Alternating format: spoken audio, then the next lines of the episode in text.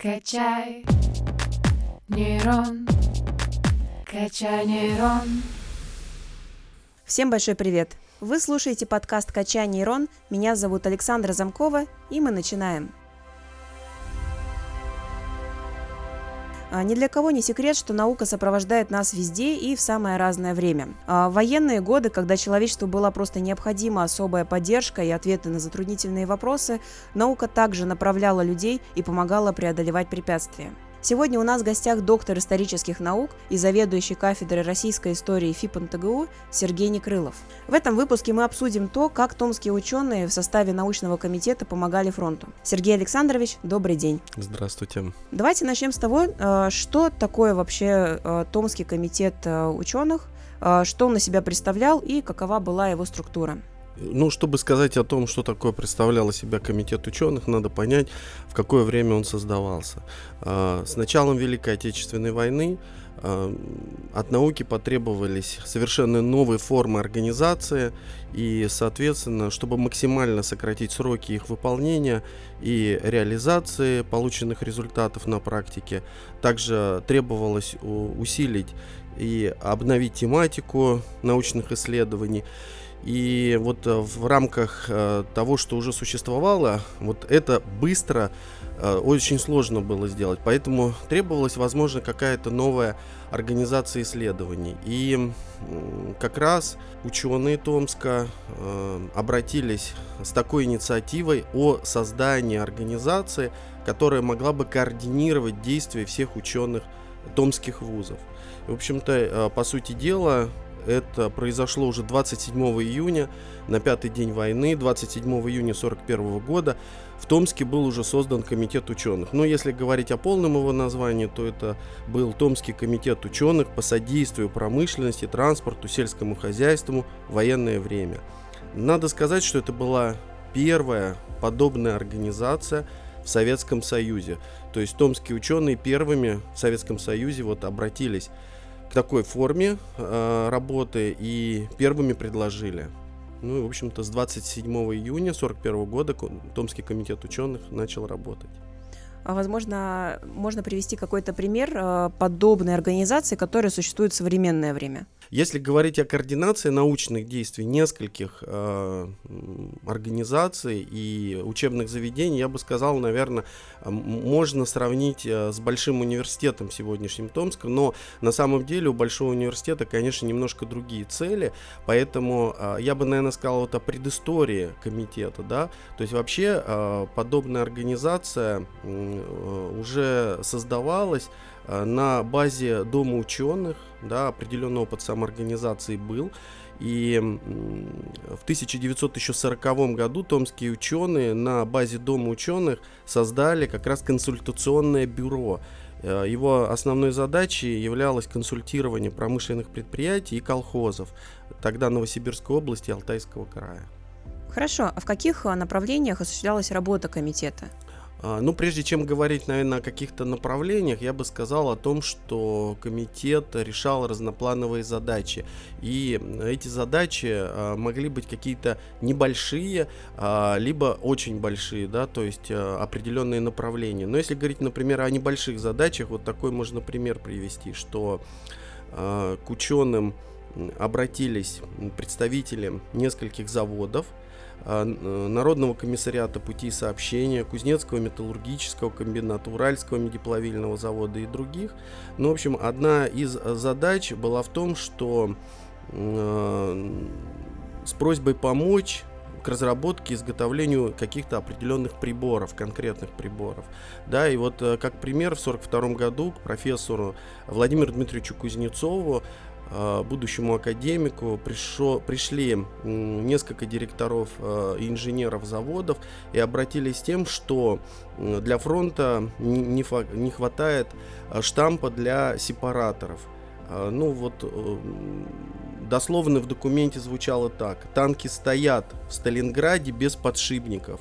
И на этот момент э, мало кто в стране мог подготовить именно такого рода вот э, приборы для изготовления подшипников. И поэтому э, в большом затруднении находились многие заводы. Перед СФТИ, это Сибирский физико-технический институт, была поставлена такая задача, и она была быстро достаточно выполнена.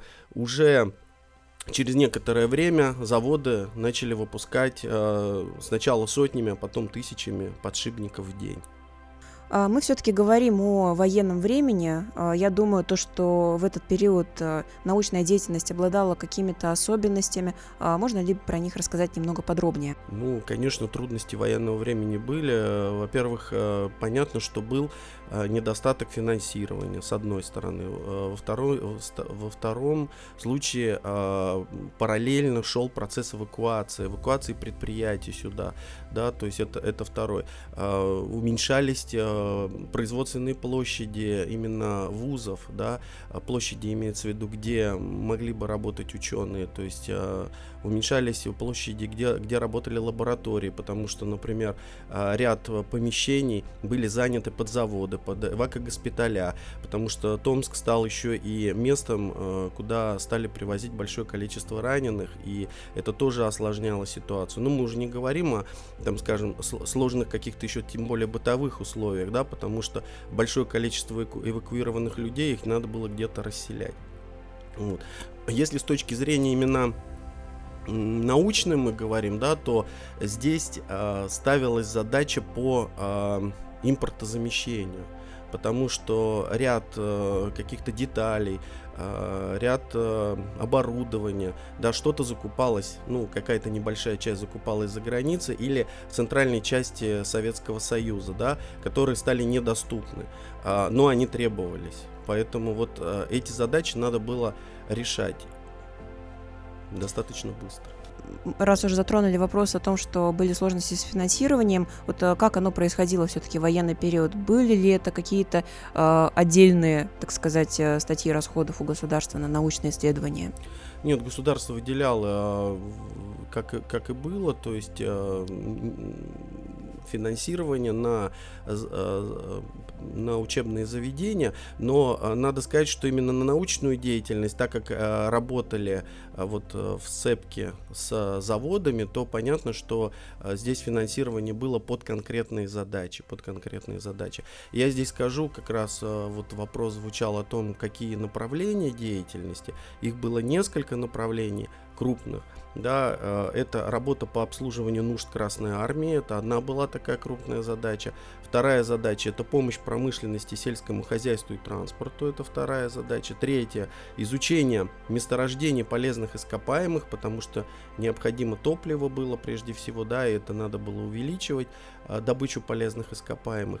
И четвертая задача – это изучение и внедрение в практику растительного лекарственного сырья Сибири, помощь госпиталям в лечении раненых воинов. Вот эти задачи, можно говорить, такие основополагающие, которые решал комитет ученых на протяжении всей войны. Можем ли мы говорить о каких-то э, вот, нестандартных решениях, да, каких-то значимых открытиях или значимых исследованиях, которые были в этот период?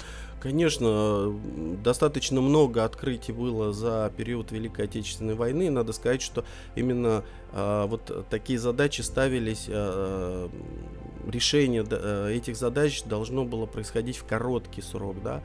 Но самыми известными и очень часто упоминаемыми являются два открытия. Это э, изобретение радиощупа да, для поиска осколков в, те, в теле раненых воинов.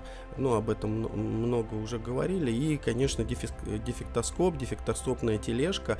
Но а, она была еще изобретена до войны, но а, в связи с тем, что она была очень а, трудно передвигаемая, большая, требовалось ее облегчить. То есть стояла задача усовершенствования уже этого изобретения. Но не говоря об этих, я бы еще сказал, вот, например, Леонид Петрович Кулев а, выполнил спецзадание по созданию индикатора отравляющих веществ, который был взят на вооружение Красной Армии. И э, очень быстро он был э, уже внедрен э, на фронте, то есть использовался. Э, за это изобретение Леонид Петрович был удостоен в 1943 году Сталинской премии. Еще э, другие профессора и преподаватели руководили производством боеприпасов, организованных на базе уже Томского индустриального института. Если говорить о помощи промышленности, то, наверное, назвал бы еще одно изобретение э, Николая Павловича Курина. Э, значит, оно было связано с получением карбида кальция, тоже необходимого для предприятий Сибири. И, в общем-то, это изобретение очень быстро э, стало применяться на более чем 20 заводах э, Сибири. Я полагаю, что военные годы э, здравоохранение имеет особую роль в жизни людей. А были ли какие-то важные изобретения в этой области? Конечно, ну я бы хотел сказать здесь о именно связях томских ботаников и э, медиков, да, потому что именно вот в этом тандеме э, родилось, э, может быть, не изобретение, но использование как раз лекарственных средств. То есть вот было как раз направление изучения и внедрения в практику растительного лекарственного сырья.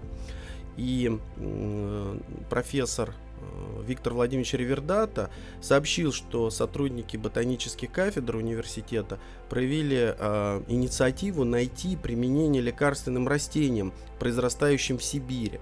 Дело в том, что э, они должны были заменить и те растения, которые до этого привозились с побережья Черного моря. Ну, например, в первую очередь было решено организовать заготовку в окрестностях Томска белины, коры, э, калины, водяного перца и кровохлебки. Ну, там и другие были, конечно, еще э, э лекарственные, лекарственное сырье. Они добывались не только, не только собирались в окрестностях Томска, но к этому и а, подключились и Алтай, Саяны, Хакасия, а, Новосибирск. И уже за короткий срок а, коллективу удалось а, собрать такое количество средств, а, которое хватило фарм, фармзаводам выпускать достаточно большое количество вот необходимых препаратов. Уже за первые полтора месяца было заготовлено свыше трех тонн уже засушенного сырья.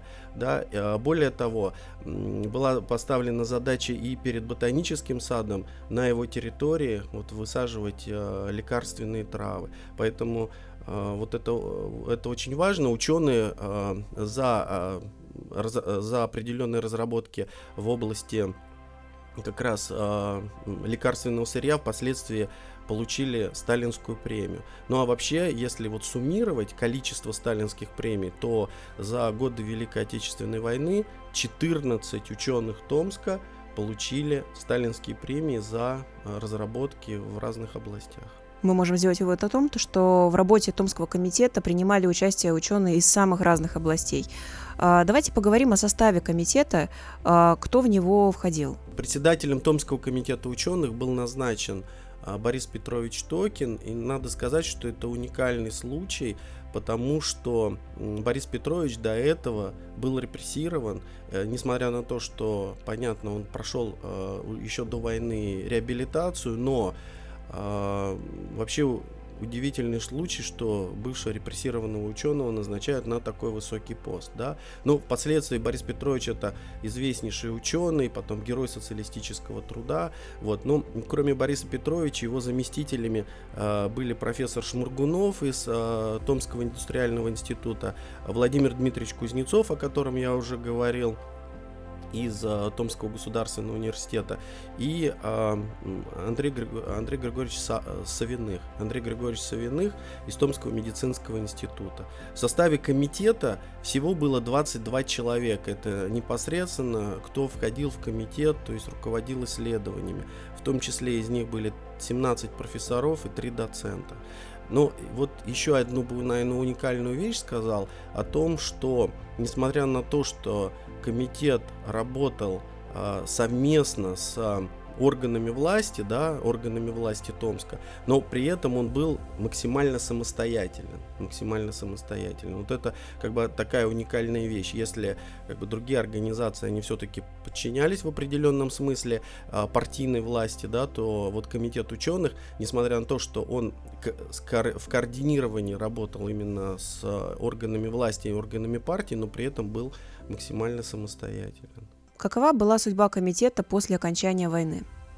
Вскоре после окончания войны, уже 18 мая 1945 года, было принято решение реорганизовать Томский комитет ученых в научный совет при облсполкоме и утвердить положение о научном совете.